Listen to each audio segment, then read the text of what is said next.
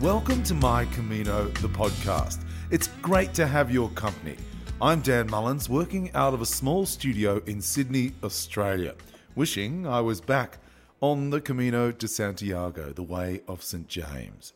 It's a mystical and spiritual path across many routes, finishing in the Gothic city of Santiago de Compostela, where, we're told, the remains of Christ's apostle St. James are interred.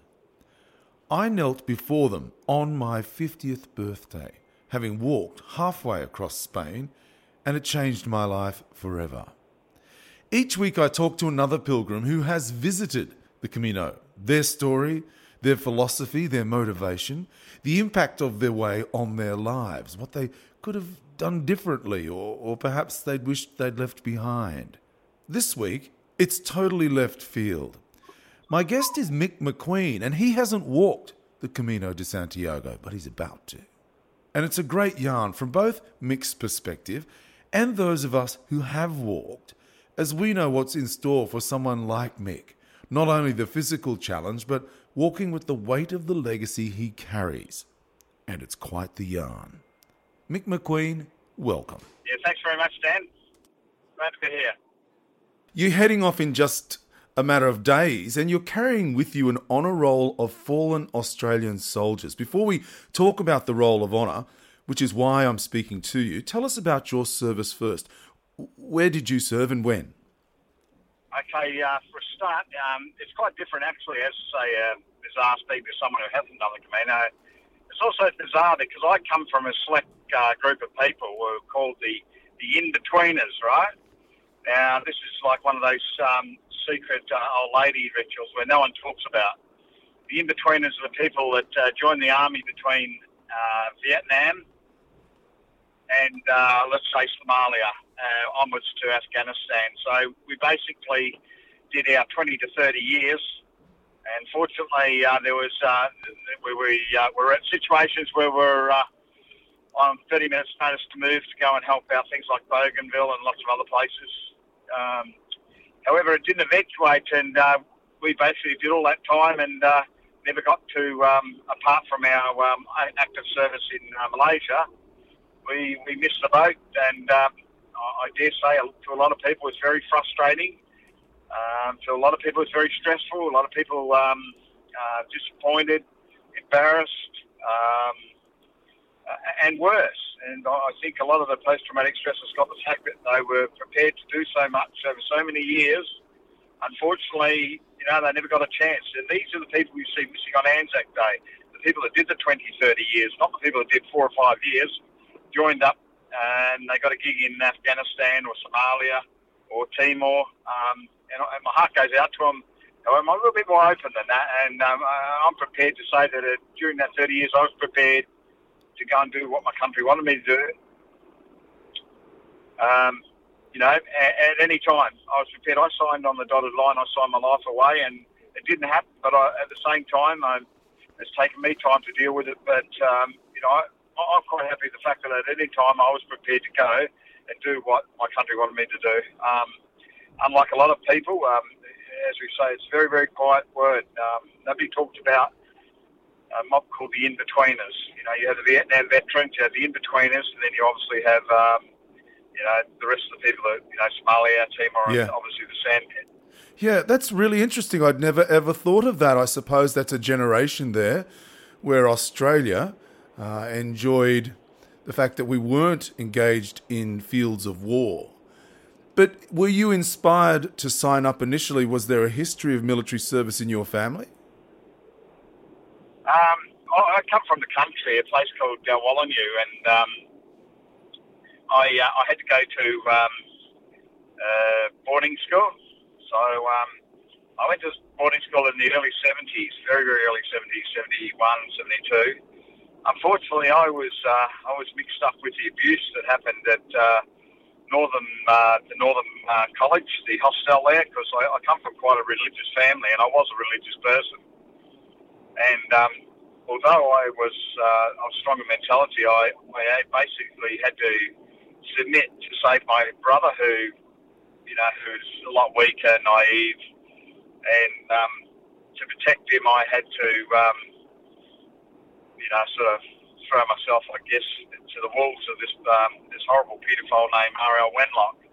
And it's a little secret that I've kept with myself all my life. None of my friends know about it. And I just thought last night that today doesn't everything's on the table. You know, I'm I'm not going to keep anything hidden anymore. And um, I was just talking to my friend uh, Jose Pina, who's this is doing his fourth one uh, with me, and I said to I spoke to him about the motivation.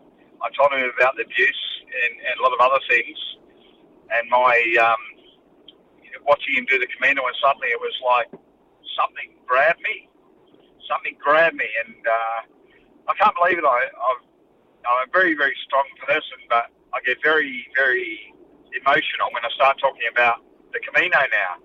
As soon as I see the film or the people walking it, the people going, uh, I don't know, I just, um, it's, it's very, very emotional. And apparently, Jose said to me it was the Camino calling me. Wow, Mick, Um, Mick, Mick, Mick, that is the most extraordinary thing. I've been in broadcasting a long, long time, and I've never heard anybody say anything like that. So let's talk it. Let's talk it through. If you've decided to open up about it, then this is a very, very good thing. Are you talking about the Camino? Yes, the Camino is calling you. There's absolutely no question about that. And once you step foot on the way, and it will always call you back, whether you finish it or not. There's absolutely no question about that. But here today, you've decided to unburden something that you've carried with you for all of your life. That's Did- right. Did you just do you feel now you've you've set a part of you free? Well, I thought about it last night. I thought, well, I want to free myself, right? And uh, I wanted to get rid of all the bad things that have happened in my life. And I wanted to, if I was going to have a clean slate, that I couldn't carry anything with me, then I had to be open about everything, you know?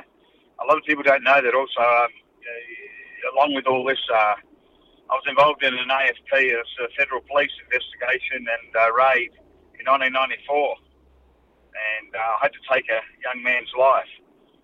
And um, basically, I've had to keep that with me, the actual circumstances surrounding the raid with me too. So there's all these things that I've, I've had to keep bottled up and bottled up, and I thought I need a release. And, and when I saw the Camino, I, I don't know, but something said to me, there's a chance of salvation. And at the same time, you know, you never went to Afghanistan. You know you never went to Timor. You know you never went to Somalia. You don't have to bullshit. You didn't go, but you can honour them. You can honour them. You can honour those people that went there and died, right? You can show them that, okay, you weren't a disgruntled in betweener. You were someone to say, right, you know what? I'm going to, you know, I, I missed out, but I was prepared to do my duty, and I'm going to honour these people. And, and, and it just started to feel better and better. I felt like I had a purpose in life. I was wandering aimlessly. I had all this abuse. I had this, you know, problems uh, with the death of a young soldier. You know, he was actually a young soldier I killed, right? He was one of my own soldiers, right? But unfortunately, he's not baddie, right? And um, I, I need, I, I want, it's like a, I want a rebirth after this. I want to finish that Camino and say, guess what? You know, that's it. You know, it's put it all to rest. And then I said to Jose, I want to come back and do another Camino, but I want to come back and do a Camino as a free spiritual person with uh, no hang-ups. Uh, you know, like I've, I've, I've, I've been to confession. I've told all my sins, and I want to be cleansed of anything I've done good or bad in my life. And um, I, I see the Camino as uh, and as an instrument for me and to find my religion again. I I was an altar boy when I was young Yeah. and um, I want to find my religion. I want to find my person. I want to be a better person. You know what I mean? And I think because of all these, um, all this baggage, I, I think I could have been a better person. Um, and, I want to be. And and I, you know, and I think the Camino. And and I was speaking to my friend Jay, saying, "Why? What is it?" Every time I even, I can't even say the word. Yeah. So Mick, Mick, I, I, I hope through the course of our discussion that you have a sense of unburdening. And this is the very beginning. And I know you've just been talking to your mentor, Jose, and he's done four Caminos. And, and, and this, through our discussion, we can unburden you and, and you can get a sense of cleansing before you go on your walk. Um, I want to go back, if I may, in the course of our hour of discussion about what happened to you as a child, and indeed what happened to you when you took the life of that young young man. But first, I want to say to you that it must be very difficult at one stage to be in the military where everything and everyone is very disciplined, to later find yourself in the free world uh, as a civilian, mixing with people with, I suppose, little or no discipline. How, how did you transition out of the, the military, and, and how did your family cope with it? Um, basically, and, and I probably speak for most people, because leading such a long time a disciplined life, and suddenly we, we go to work and, and we, we, we, we see, see everything is in black and white to us. We, we don't see a phase of colours. Um, most most soldiers that get out, you would say, are right wing, liberal. Right. Um, basically, uh, we're not racist.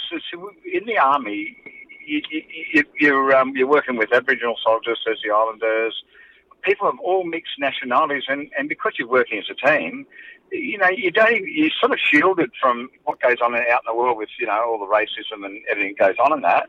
Because in the army, we, we don't even see it. We thought, what are they going on about? I suppose we get a bit cranky because we, you know, we're very tolerant, really. Yeah. You know, our soldiers, and Yeah. we have to be. And, and we a lot of deployments I've done all over around the world. You know, you know, on the peacetime side of it, you meet, you know, we met people from all over different walks and race. And I mean, I, I look at what goes on now, and I think, well, what is going on? I mean, we've got out of the army, we've gone to join, we find that people aren't as disciplined. If we're told to do something at work, we do it, and then you've got people slackening, and, and, and it really disappoints. I suppose in some cases we we also can draw the ire of our bosses. And I went through a period where I couldn't keep a job for 12 months, and I didn't know why. And, and in the end, it wasn't me being sacked. I just kept leaving. I just couldn't couldn't find that boss. Eventually, I found this bloke um, over the back of um, uh, Belmont, and um, he was the same age as me, and um, he was just terrific. And he um, he looked after me, and then I looked after him. And I, I mean, I stayed there for quite a while. But um, I, yeah, again, I mean, working on, I did fly and fly out on the mines, driving um, power trains. You know, I've done all the the quad road trains between Telfer and Port Hedland. You know, that's like 906 kilometres a day. Wow. Um, right. You know, 15, oh yeah, back and back and um, I, I did that. I eventually draw myself to road trains. So guess what? There was only me in the train. There was no, I didn't have to work with anyone else because once you've worked with, once you've worked with army people, your people watching your six people that you trust, it's very hard to trust. I think that's the biggest problem with our, our transition is, is, is gaining trust of people because I don't know if there's, if it's the level of respect or whatever, but I, fo- I found it very, very hard to to trust anyone. You know, I just looked at them and thought, no, you know what I mean? Um, that was probably not a good thing. Yeah. But you know, you know, the biggest thing about getting out of the army is this, right? When you join the army, especially if you're like me and you spent your career in infantry, they train you and they are brilliant. It's mind control. You know, like let's not go too stupid on it, mind control, but that's what it is, right? They want to train you so that you. It's all about instant obedience. When you see people on a on a drill parade and they're marching, you realise all that is is is is, is instilling instant obedience. You know, by numbers, left turn, one. Everybody does it. So every time you say something, a movement is carried out on that drill patch, and that's obedience. That's in war. When I'm saying to my my section on my right, you know, to my rifle group, go. Now there's rounds coming down range, right? They're going, and they'll go because I've given them an order Yeah. just like on a drill patch, right? Um, and this this is the trouble, though. You know, you finally decide to get out of the army, and it's like a great big vacuum, right? It's the pressure cooker at the top. There's no release valve, right? And you're brought to a stage of hypervigilance. That's why you see a lot of army people walk down the road and there's a, a, a noise or something. Uh, Not even, a, you know, like a backfire, like a weapon, but just a loud noise. Someone, and all of a sudden, you'll see the aggressiveness. I can't help it. You just get really aggressive. If you get shocked, you get aggressive because that's how you train when something happens. It's just yeah. instant aggressive and away you go through. Now, what the army and they they're, they're finally starting to get hold of is saying, look, we, we need to take the pressure off these guys. We can't just let them out into the into the civilian population with all this stuff that we've, we've trained to kill. We've trained them to a high level, and we just let them go. There needs to be a release valve. Let's bring them down and bring them down, and, and, and you know what I mean. And then when they're right, psychologically, let's let them out into the um, you know out into the population. Let's teach them how how to um, you know how how to um, mix mix with our people, you know, civilians and all that sort of stuff. You know, you'll you'll find that I've you know I've been around and I've really been looking closely at all my friends. Why all of a sudden do you see a bunch of these people running around on Harley Davidson motorbikes with long hair and earrings and and wearing the sort of leathers that they look like bikies, but they're not bikies, but they're a gang. It's a club. So what they've done is got out of the army and gravitated back into a unit again. Yeah, you know, I look yeah. at this and I thought, well, this is not for me because I was the only one riding a bike back in those days, right? And none of them, and that's why they're all falling off because they've had no practice. But uh, it's, it's amazing, isn't it? But uh, I, I, saw that. I saw the correlation between getting out and joining motorcycle clubs. Some actually join outlaw motorcycle gangs for the discipline. They're highly disciplined, actually. You'd be surprised how yeah. disciplined the bikie gangs are. Yeah. But that, I found them all joining together, and they're calling themselves either the Patriots or uh, the Grunts Motorcycle Club or whatever, and they all wear their, you know, like colours and um, uh, basically their ribbons and uh, all the mementos. Where they're, I was a paratrooper myself, and I'd wear wings or something like that. But yeah, and I thought, well, okay, if that, if that's working, you know, but there's a hell of a lot of work that goes on behind the scenes. Things like Overwatch and RUOK systems. We're going to check up our mates because I mean, we're, I've lost what three or four in the last two weeks. Uh, people are just dying left, right, and centre. Yeah, suicide. That's right. No, it's and, um, it's the silent epidemic at the moment. It is a critical, critical issue, Mick, and it's people like you who have come back harboring harboring a great deal of hurt, uh, and that they feel they just cannot carry it any longer.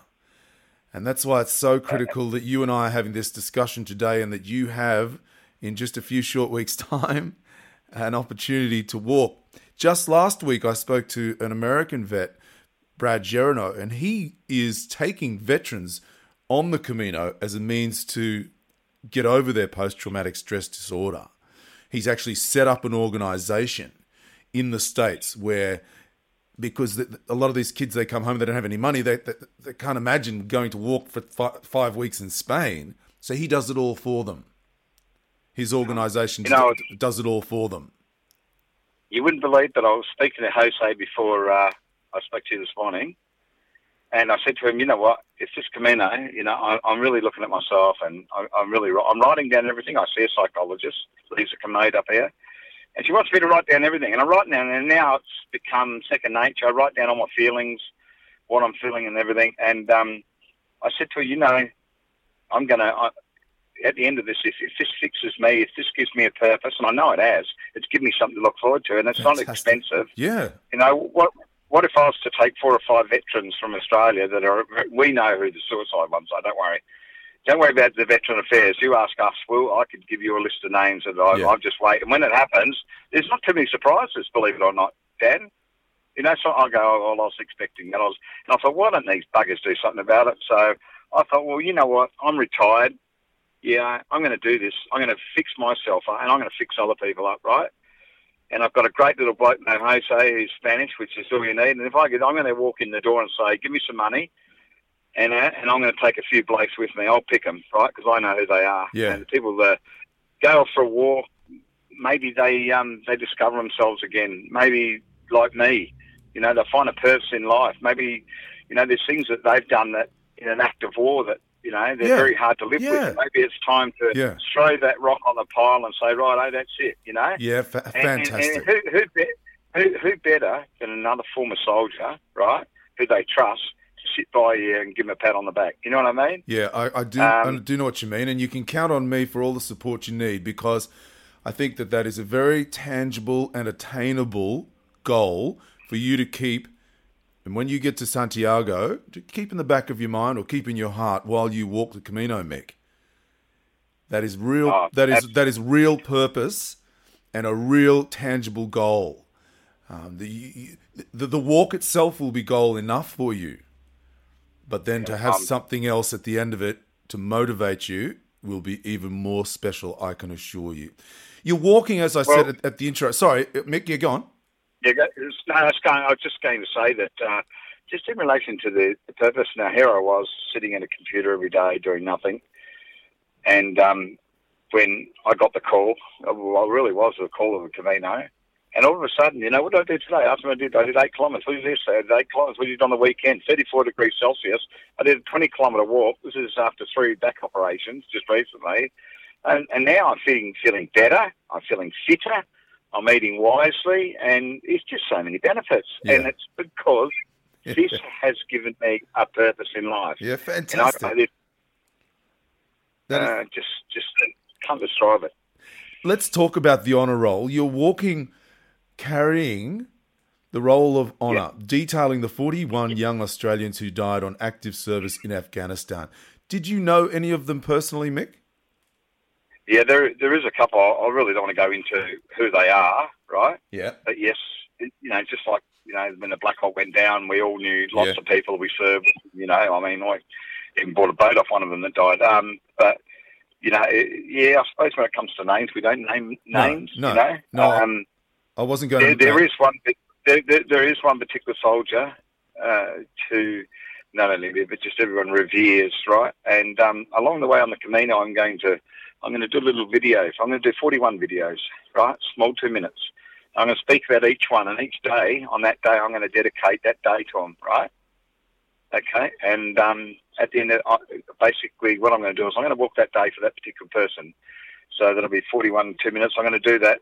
So it's not just a walk. These people are not. they- These are real people that died from all different units and different circumstances, right? So to me, you know, it's all these little things that I keep coming up with to honour these people. I want, I want to make sure that I do it right. And I mean, you could say at times you get a little bit worried, thinking, "Shit, you know, I know I'll finish it. If I'm there two years doing the Camino, I'll still finish it if I have to crawl. Yeah. Uh, You, you will. You'll I finish will. it. I will. I will. You'll finish it. Um, I, I, I, I will. I mean, I'm feeling really fit at the moment. I went and saw my surgeon yesterday, and he just can't believe uh, I've lost eight kilos already since then, and um, he can't believe how fit I am. And we had a you know good talk. He's he's he he the doctor Dr. Brad Salmon. He he heard about the Roll of Honour, and I'll just speak that in a second. And I spoke. I think their office on the Tuesday. Wednesday, I went in for a scan, and he saw me the following day at twelve thirty, two hours later, because he heard about the uh, the Roll of Honour, what I was doing, and he wanted to get me up and running. And uh, the following week, I went in for surgery. How quick's that now? This is talking about specialists where you'd wait months and months just to see one. yeah, exactly. And so, yeah, so Dr. Brad Salmon, I mean, he was just brilliant. But as for the Roll of Honour, you know, Brian Freeman was an 8 9 RAR soldier, and uh, I played football against him in the good old 70s where we used to flog him. And um, he uh, he has a company called Norgay Freeman. You probably, probably heard the word Norgay, you know, Tenzing Norgay, who was uh, the guy that I reckon had three lungs, the Sherpa. yeah, He did Mount Everest that many times. Yeah, well, his son actually. yeah. That's right. And Yeah. uh, basically, his son's company and um, and um, Brian Freeman joined together. They call it Norgay Freeman, and they do all the venture um, adventure walks. He basically does guided tours on the Kokoda track, and I think anybody who's done the Kokoda track has done one with Brian. And Brian being the architect of this whole idea, so you know what? Let's let's. I'm going to honour these people with this walk. And he started a um, a charity, which is a uh, uh, charity that was close to his heart, right? Basically, it's, it's one of the non-taxable one. There was a little bit of thing going on about whether it was tax or not tax. It's not tax, so if you donate, you just donate. But basically, um, he decided that in the year of the centenary that he would like to honour these people on a cylinder, just like a flask was made up, and 41 poppies could fit in there with a list. There's a list of all the people who'd uh, fallen on it. And he would take this to 41 prominent locations around the world. And I, and I was watching this at the same time as watching the Camino. And and uh, then I saw Mel Cockbrook do the English channel. So, and then the run down south. So I, basically, we're all aware of where it's going. And I thought, well, the Camino came first, right? And it's just something I think. And then I thought, you know what? This what a you know this would be fantastic. And I spoke to Brian. I said, Brian, I said, I want to carry the roll of honour. I want to carry it 890 kilometres through Spain. And he just sort of, Mick that would be fantastic. you know what I mean? He Yeah. knows me, but Yeah. And and, and when it's, I was just so thrilled. You know, this to me, it's a great honour. It's a great honour just to carry it. And um, there's lots of rules. There's also lots of rules with the Roll of Honour. You know, come from the Australian War Museum. General Cosgrove uh, gave permission for it to be done. And uh, you know, if I lost it, I wouldn't come back to Australia. I joined Julian Assange in the embassy in, in Britain. I tell you, I wouldn't come back home. um, but, but yeah, so um, we have to be very careful with it. Um, but yeah, I mean, that roll of honour, you know, it's still going to the Great Wall of China. There's lots of other places yeah. it's going to. Yeah. And um, just, I think it's just fantastic. I mean, I'm taking it down to Swanbourne on Sunday, uh, correction, on uh, Anzac Day. And this will be the first time that probably the, some of the families will be there because they're not all SAS um, people that died. And it'll be great for them to handle it. And they're the only people to handle it. There's no real civilians allowed to handle this um, roll of honour. So they'll be able to handle it, take, get a few pictures with it, you know, and their names are on it and that. So that'll be pretty good. I'll be handing it over to them, and I'll just be step in the background. To me, it's got nothing to do with it's mine. It's I'm just escorting it. Yeah. I'll yeah. go down there, I'll go to one of the families, and I'll say, right, I'll get it off you at the end, and uh, I won't drink or anything. I'll just take it straight home. You know, that's all I want to do is take it there um, to the service by the rock. They've got a big rock just on the front gate, and it's got a list of all the people who have died in training and uh, war, SAS people, Yeah. onto the unit. And we had it's, it's a very solemn service before the main service, and um, I'll be bringing the roll of honour for that one. Uh, So yeah, it's um, I just want to tell day. our uh, that is a big day, Mick. I just want to tell our listeners because we do have a lot of listeners around the world. If you're not familiar with Anzac Day, it's the Australian equivalent of Memorial Day in the US or Remembrance Day in the UK. So Mick will take the roll of honour to the SAS barracks in Swanbourne in Perth in Western Australia.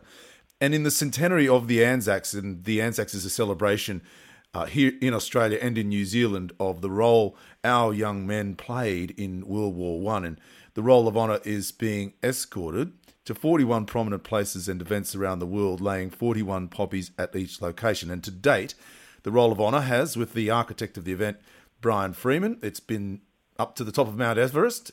It's run from the tip of Cape York to the southernmost part of Tasmania. It was in, even kayaked across Bass Strait. It's crossed the Kokoda Trail in Papua New Guinea, submitted Mount Kilimanjaro in Africa. It sailed the Sydney to Hobart, the iconic yacht race.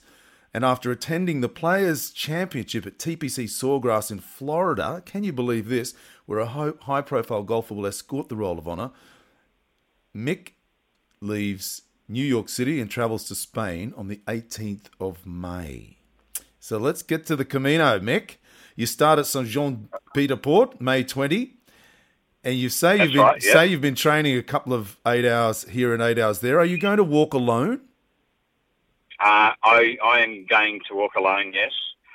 Uh, in a true tradition, I, I will meet up with people, obviously, along the way. Um, I, I've said it so I'm not walking with the same group. I mean, they'll keep going. I, I mean, I'm actually a pretty quick walker, so I'll be moving amongst people and I'll be having a lay day uh, here and there. I, I didn't know exactly how long it would take me, and I, I could do it a lot quicker. So I'm actually going to spend a, a, probably four or five lay days in the major cities so I can actually uh, respect and study the architecture in those beautiful Spanish uh, cathedrals and towns. Oh, Uh, to actually, I I think I think it would be disservice to race through the place and disservice to the Roll of Honour. I'll bring the Roll of Honour, and um, basically, a lot of people know I'm carrying it, and uh, I, I will carry it with a lot of pride. Um, it, um, it, I know it's a long way. I, I have no, absolutely no thought whatsoever that I won't be able to do it, and um, I, I've got a planned route. Thank, thank, thanks to Mr. Jose Pina. Uh, I've got all the gear. I actually just come home from buying some more gear. So I mean, I've done this. This I've I've I've funded this all myself. I haven't haven't raced to anyone and said, "Oh, look, can you lend me some money or GoFundMe?" I, I this has cost me quite a bit of money, but you know what? What is money? It's nothing. It's a material thing. My, my brother would be proud of me saying that, being a real lefty. but you know what? It, what? It, what? It, what is money? What? What's money mean to those people that uh, you know that are not with us anymore? Those people would love to be with us now, you know, enjoying all the things that me and you were doing, but they can't. You know, they they went off to war. They did what they were told, and they, they paid the ultimate sacrifice. You know, gee, what I'm doing is very very little. Yeah. It's very very little. You know. yeah. And, and from the from the Camino, the honour roll continues its journey to the South Pole, the English Channel, and the battle sites of many of Yeah. our, our Australian soldiers through all theatres of war. What are your plans once you get to Santiago, Mick? Are you going to continue on to Finisterre? I'm um, yes, after I'm, I'm taking the uh, the roll of honour into the main cathedral there. In Santiago? I'm going to have yeah. it blessed. Yep. Yeah, in Santiago, where, where it'll be blessed and the poppies will be blessed. Um, I've got a person in Finisterre who's making up a phone capsule for me, and I've got all the names uh, on uh, Dynatape, which are going to be placed on each of the poppy. Uh, the poppies were supplied by Jim Ford. He's the president of uh, Legacy in West Australia, and he's donated me two sets of poppies because uh, I've got another set I want to drop off in um, at TPC Sawgrass. But uh, basically, we'll be going on to Finisterre, and um, I'm having it properly uh, professionally videotape the uh, the laying of the poppy ceremony. And um, I don't know why, but I've come up with a setting, a twilight setting, in the water on a foam capsule, and I'm going to even um, even have it to the music of Conquest of Paradise. Uh, oh, and God. ask me, uh, yeah, yeah, that's gonna, that's gonna, Boy. yeah. Holy smokes. Yeah, Listen, uh, Mick, Yeah. that is. I'll send you, I'll send, I'll send you a copy, mate. Oh, yeah, I'll be watching that. Don't worry about that. Yeah. So, Um, so, so you, you said you had two sets of poppy. Just tell my listeners what form are they? Are they? Are they can't be actual flowers. Yeah, they're, they're a little red flower, right? Okay. You, you, you've seen the poppies, obviously. You see people put them on, uh, you know, the honour boards around the world, the Australian War, Yeah. War Memorial, So those, things. That, Yeah, they're, they're a little poppy, yeah. And it's, it's it always signified ever since, you know, like World War One with the, Yeah. you know, the obviously the horrible things that happened over there and all the deaths. And there was never any remains. All you could do was drop a poppy, you know, because you just didn't see the people, right? Yeah. There had to be something to remember it by. So basically, a poppy was a poppy for the fallen, Yeah. and it's just something we've we've always always done. And um, each poppy always re- represents uh, one of our fallen. And probably the only difference being this time, it's not like the unknown soldier. They all have a name on it, right? And uh, be interesting to see where that phone capsule ends up. Actually, Yeah, it, it But, will be. uh, and, and Mick, you, um, you say you hope to meet on the Camino. You hope to meet and enjoy the company of people from all countries and walks of life to assist in making this a memorable journey for the departed. I had written here for this interview as a 30 year old infantry veteran getting a bit soft in his old age. Yeah, um, I, I suppose so. I mean, things have changed in me since I, I made the decision to do this, I, only for the better. And um, I, I'm feeling a lot better with my myself in life. You know, I was I've been there to the dark edges. You know, with all the things that have happened, saying, "Do I really want to? You know, do I really want to put up with all this shit?" But you know what?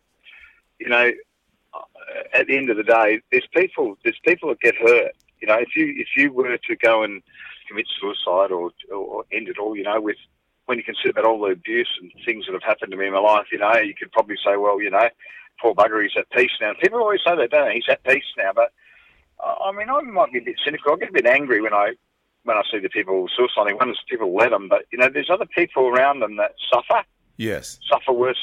very, mu- very much so. person. Yes.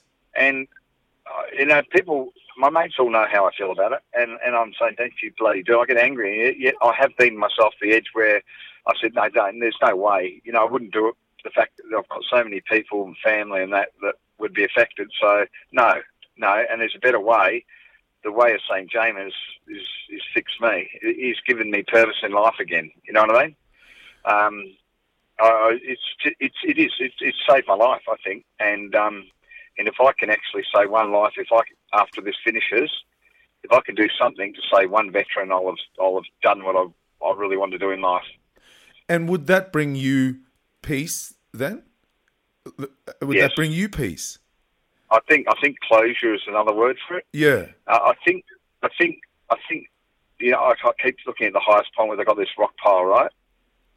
Yeah. And yeah. um, you won't believe this, but um, I, I got hit by a rock up on uh, about 1978. It was. Or 77. uh, It was an exercise up the biggest exercise we've ever done in uh, Shoalwater Bay. I always believe a rock fell out of an aircraft, right? It hit me on the head, right? And I picked it up, right? and I've carried it. I carried it in my basic pouch, and I've had it with me for how You're long's that? joking.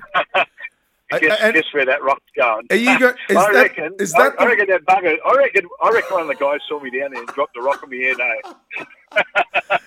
I reckon they did it. There's no way. Either that or it was sitting in the aircraft. You know, you jump in fully packed in. You know, when you're doing your training, and it might have fallen out. But I, I reckon. I know someone's in the aircraft. I reckon he dogged it at me, and uh, and that's the worst thing that's ever happened. Like, guess what? I'm getting rid of that rock, and that So- rock's going on that pile. That's called the Cruz de Ferro. And when, when I stumbled on that crucifix as I came around the corner, I burst into tears like a little, like a six-year-old schoolgirl.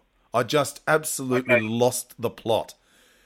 I, Um, I couldn't. yeah. I could- not control it. I hadn't cried. I can't begin to tell you how long since I'd cried.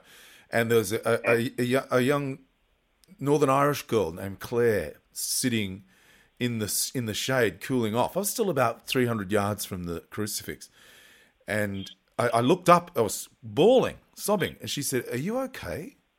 And I said, "Yes, yes. Actually, I'm fantastic." Oh, and and on I Um, on I walked, and I I can tell you one of the great things about my Camino, Mick, and and it's the very first podcast in my series. And if you're if you're somebody who does drive, you can have a listen to it. Uh, it, it was about leaving all of it behind, and but in order to do that, I had to live through it. I, I couldn't just arrive and say, "Well, that's all left behind now."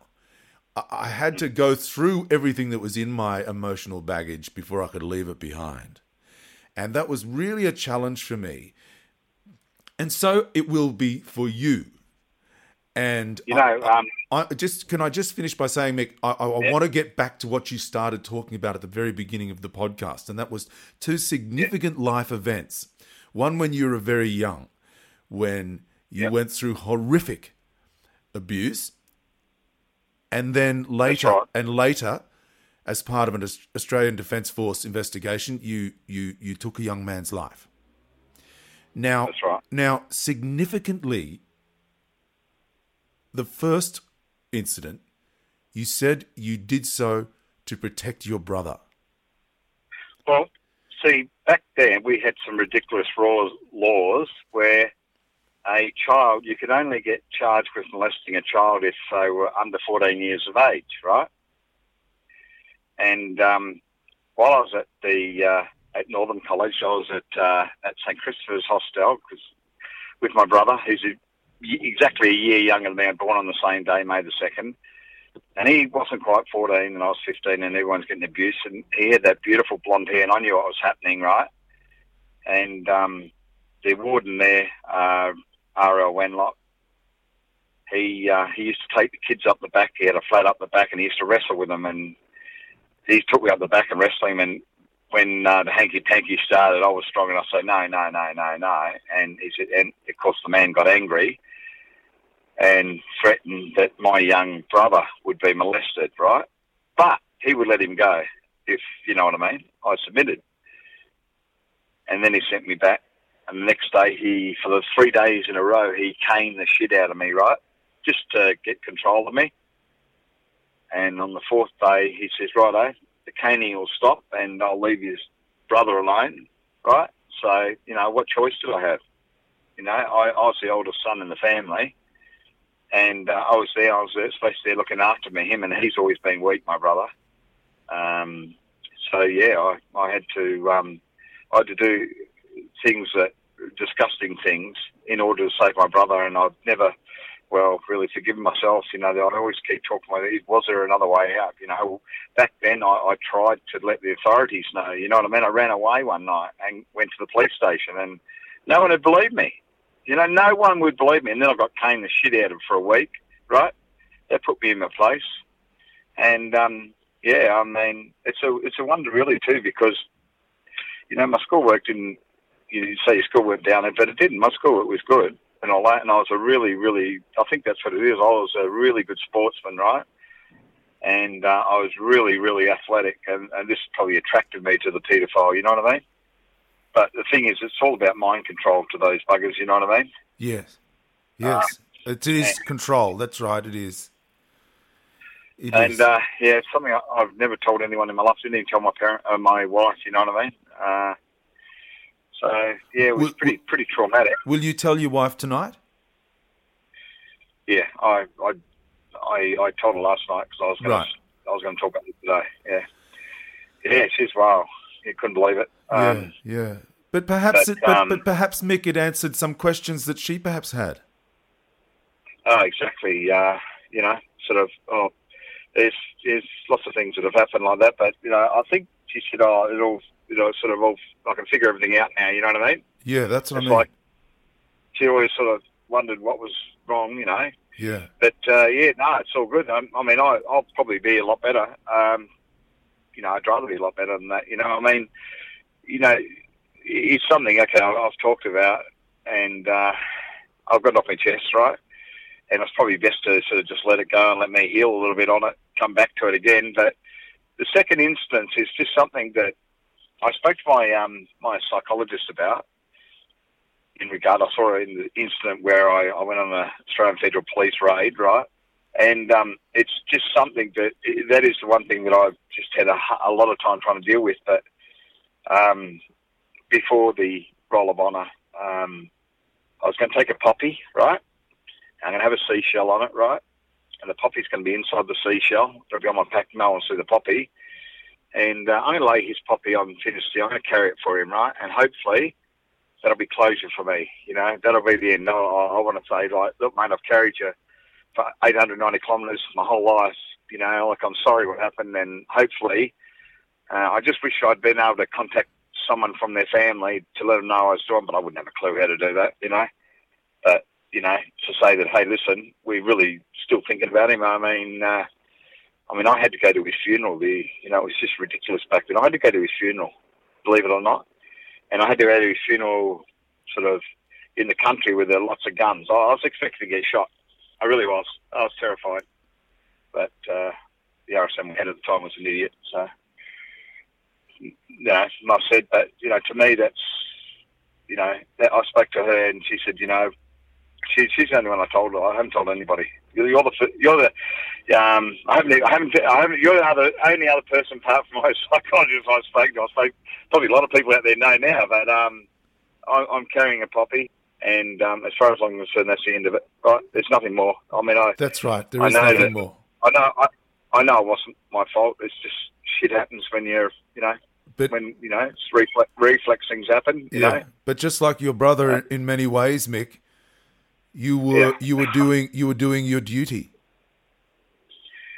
that's it. You know, um, yeah, poor brother. You know, I've had to look after my brother. I had to look after my sister. I had to get my sister uh, sort of uh, help in uh, over on the east coast. You know what I mean? Um, where she she was very very religious. She joined the army. She got very religious, and then she turned to drugs and prostitution. And you know, she's got a lovely young son. Though I don't know how how he ended up so nice. He, he's very religious, and uh, so he's just he's just um, actually informed us that he's uh, engaged now. So I'm happy for That's him. fabulous. And I heard my, my sister's doing well now that she's taking medication. My other brother's doing well. So hopefully all the hopefully uh, everything will uh, turn out okay. Yeah, uh, uh, it's it's remarkable, you know, just talking to you.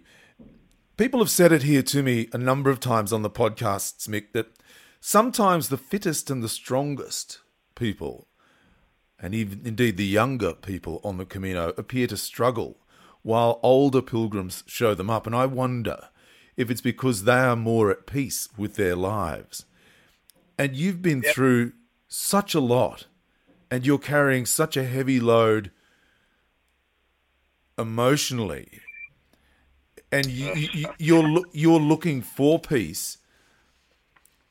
I- know Yeah. I know from my own personal experience and indeed speaking to other pilgrims over the course of the last 6 months that you will find it. You will find it and it will reveal itself to you. And that takes me to my next two or three questions. And that is have you ever been a spiritual person Um, I suppose when I was younger, uh, as I said, I, I come from a religious family, Roman Catholic but, um, family, you know, Italian Yugoslavs, you know. Yeah. Um, and um, basically, you know, I had my communions and confessions, and I was an altar boy and everything. So um, I think what destroyed uh, me was uh, my abuse Yes. at the hands of the clergy. Yeah. And then, because three, day, three days after I joined the army, my sister died of a brain tumour. Oh. and she was just about, she was on the way to Montreal Olympics. Had never been beaten in her life. She was six foot four. Even the East Germans couldn't beat her, and uh, she died. And uh, I nearly died with her because you know me and her were just so close.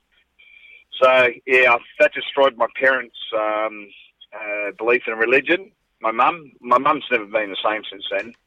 You know, her daughter Diane. You know, who uh, you know, you know, uh, she, we we come from a little place called Dalwallinu, and um, we had a bloke up there who ran the ran the pool, and he- he'd see Diane swim, and he says, "Oh, can you go as fast as you can down the lane?" Anyway, she shot off down there. He's, he's on the phone to this bloke named Don Green in Perth at Beatty Park, going, "Hey, listen, I've got this girl up here, and she's uh, she's doing these sort of numbers." So Diane wouldn't go down to Perth. She just said, "No, I'm not going to let mum and dad go down there." So they brought the state team up to Dalwallinu. I mean, biggest event in Dalwallinu's history, the week that and they all jumped in and Diane, Diane actually flogged a lot of them, including the blokes. How fantastic. So Montreal, what was that, 1976? Six, that's right, yeah. Yeah, 1976. And so she didn't get to never- go. No, and she never got beaten ever in her life. Never been beaten. She uh, she was a freestyle backstroke, uh, freestyle and backstroker. Yeah, Oh. and you know, consider back then six foot four. You didn't get really big tall girls back Yeah. in those days. They were not like today. Before we finish, Mick, I'm intrigued by something you wrote where you said, as a 30 year old infantryman, nothing will be camouflaged on the Camino. you know what? You know, I, I made a break from the army, and my mates all keep running around in can this and green. I won't have anything green at all. Nothing green. Um, I went in there and they're trying to say, "Oh, I have this packet's got green on it." No, you know, this shirt's got green. No, and uh, I just no, I, I finished with the army. And some people, I think, some people think go too far, and they they sort of get out and it's just it's just like you've got to say goodbye to it. Yeah, you're not in the army anymore Yeah, yeah. you- you're not in the army, and, and you've got to let it go. You know what I mean? You can support it and do everything like, but you know, let's let's, let's move on. And, and this is what I'm trying to do with the Camino, in the way. I'm trying to move on, and um, gee, you know, I'd love to have a chat to you when I finish it and um, Absolutely. uh, tell you how I feel. Short, short 15 minute chat, tell you how I feel and uh, and what it did to me because um, I'm going to experience it. I'm not going to race it. I'm just going to take my time, and I'm going. I want to. I want to feel it. I want to. I want to feel the Camino experience. You know, I want to do it, and uh, uh, and I want to change. I want to be a better person at the end of it, Well, and you- I want to rediscover my rediscover my. My, my faith in God, you know, I, I've decided I'm not going to walk on Sundays. I'm going to go to church all the way along. Well, Mick, you will you will achieve that. Um, and can I just say that you opening up to us, me and my listeners, as you have over the course of the last 45, 50 minutes, you have already begun your Camino, Mick. Yep. You've already started. You're on it now. And it's just been honestly, in all my years of broadcasting, this last hour has been one of the most special discussions I've ever had and will most likely ever have. I, I just want to say thank you for opening up and congratulations for opening up. And long, no, no problem. and long may you charge on on your journey to free yourself of the burdens and the weight that you've been carrying for so long, Mick. All of my listeners I know share that view. We wish you all the very best. The, the, the greeting, as you know, is Buen Camino, good way. Well, Mick, Absolutely. good way, my friend. Be Thank safe much, Dan. travel well, take it all on, and, and, and enjoy every single breath and every single step of the way because you carry all of us, our prayers, and our best hopes for you with you. Thanks very much, Dan. Thank- Appreciate it. Thank you, Mick. And Mick McQueen, Buen Camino, my friend. Buen Camino. For my listeners, if that's not a good yarn, I'll give it away. that's just been the most extraordinary interview I'm Dan Mullins. Look, God, thank you for your company. Uh, I'll be back next week, and if you uh, if you want to share this this discussion, Mick's story, by all means, share it, share it, share it, because it's it's one of the best stories I think I've ever heard. Until next week, Buon Camino.